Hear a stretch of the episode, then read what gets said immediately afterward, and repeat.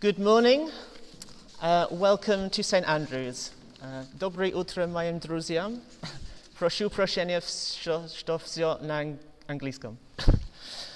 So, uh, Malcolm said to me today, I, I said to him, Oh, I have some friends coming. And he said, oh, You have friends?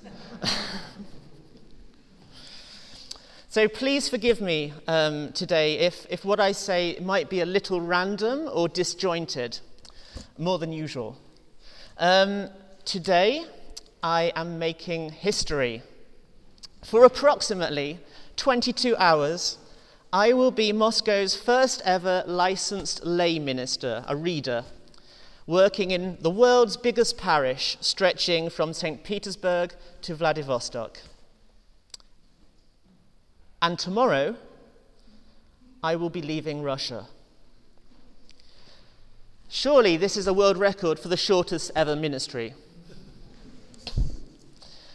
On a slightly darker note, um, some of you know that the reason I'm leaving uh, to Russia tomorrow is because my parents are both ill with terminal illnesses. And I feel I have to go, and I don't really have much choice. It's not how or when I wanted to leave Russia.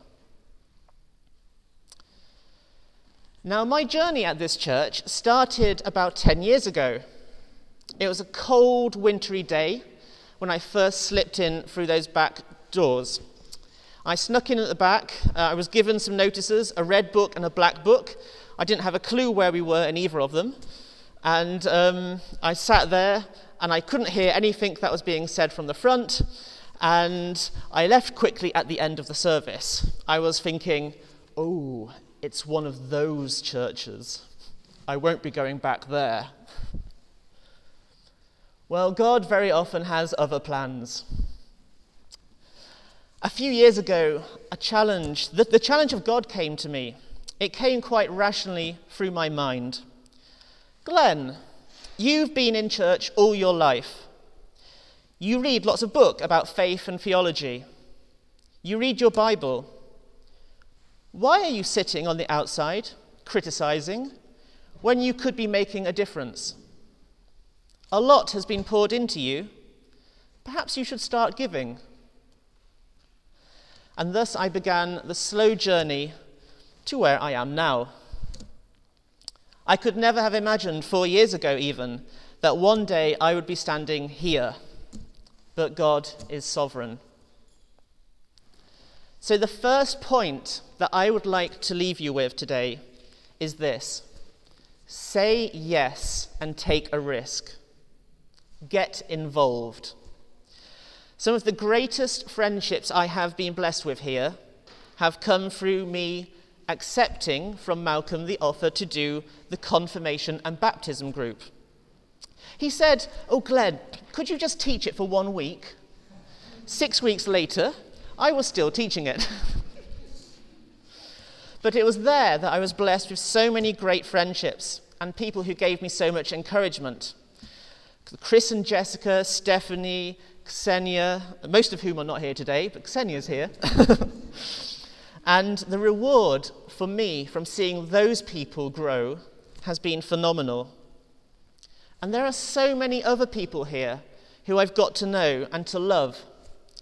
Some of you are odd, perhaps crazy, but you're all part of the, the body of Christ, and I love you all deeply. So, point number one take a risk, step out in faith, get involved, because we all need you. Now, the second area I wanted to refer to is the area of suffering. As should be obvious, I'm not having the best time in my life. It's an understatement. I don't know what the future holds. I don't know if my career can or ever will recover. I don't know how this is going to affect me in other ways. I don't know which of my dreams and desires may never become reality because of the illness of my parents. And that can be really hard, and it can be painful and it can make me feel angry sometimes. So, why God? And it's a question that has been posed throughout history. And I won't be so stupid to think that I can answer it here. but I do have some thoughts.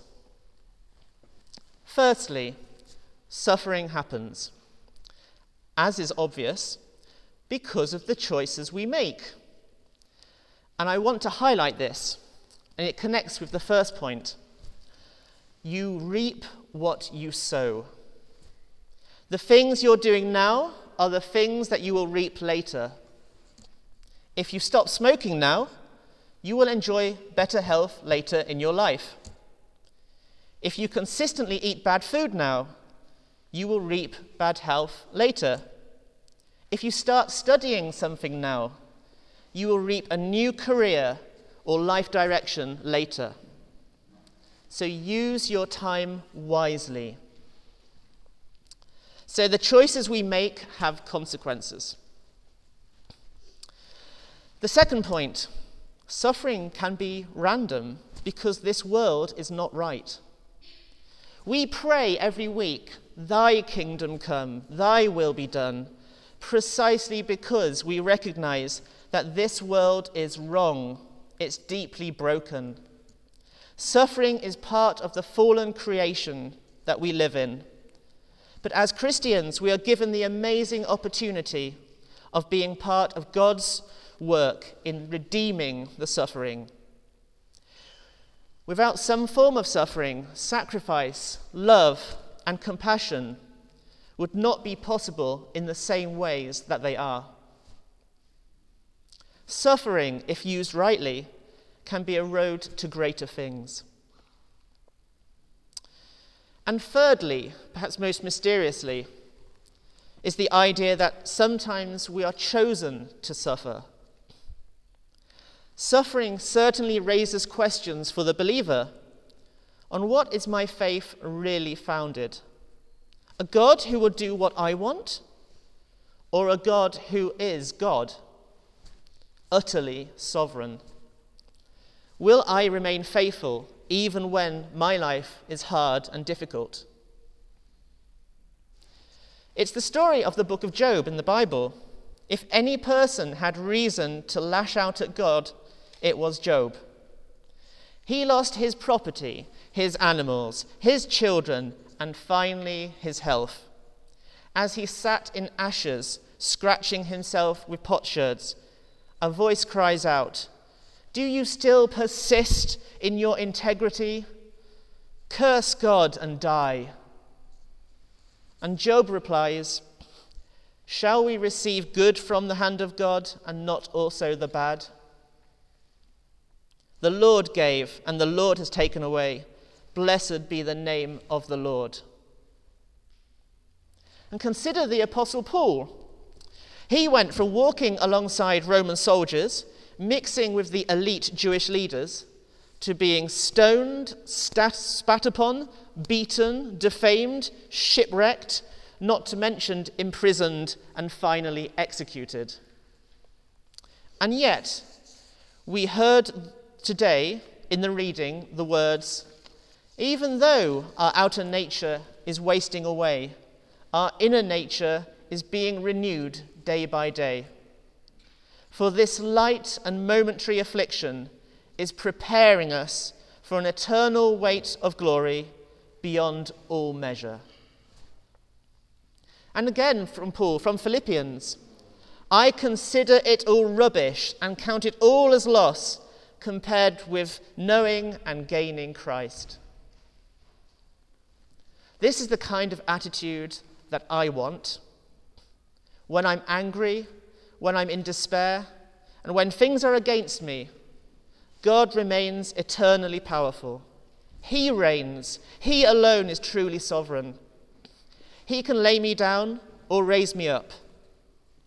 I cannot even begin to understand the mind or power of God. All I know is that it is better to walk with him than without.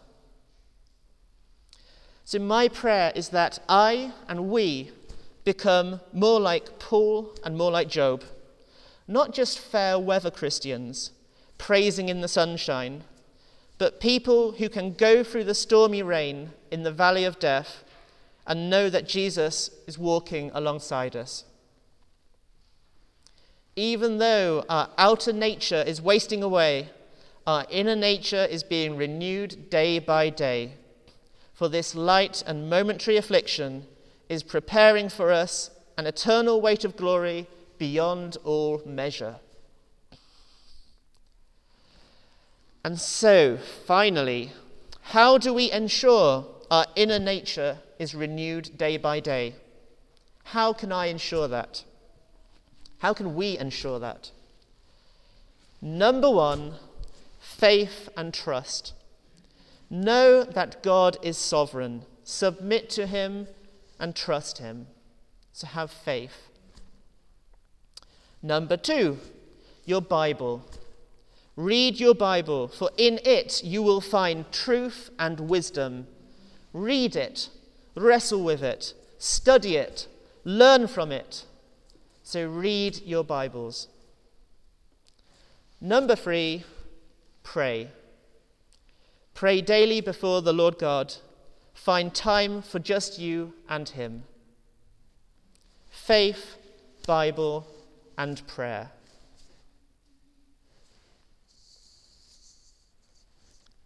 Let us pray.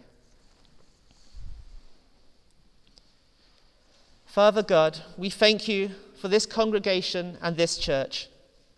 We pray that this community will stand firm for Christ, firm for love, and stand as a bridge between Russia and the world, promoting peace and unity for your glory.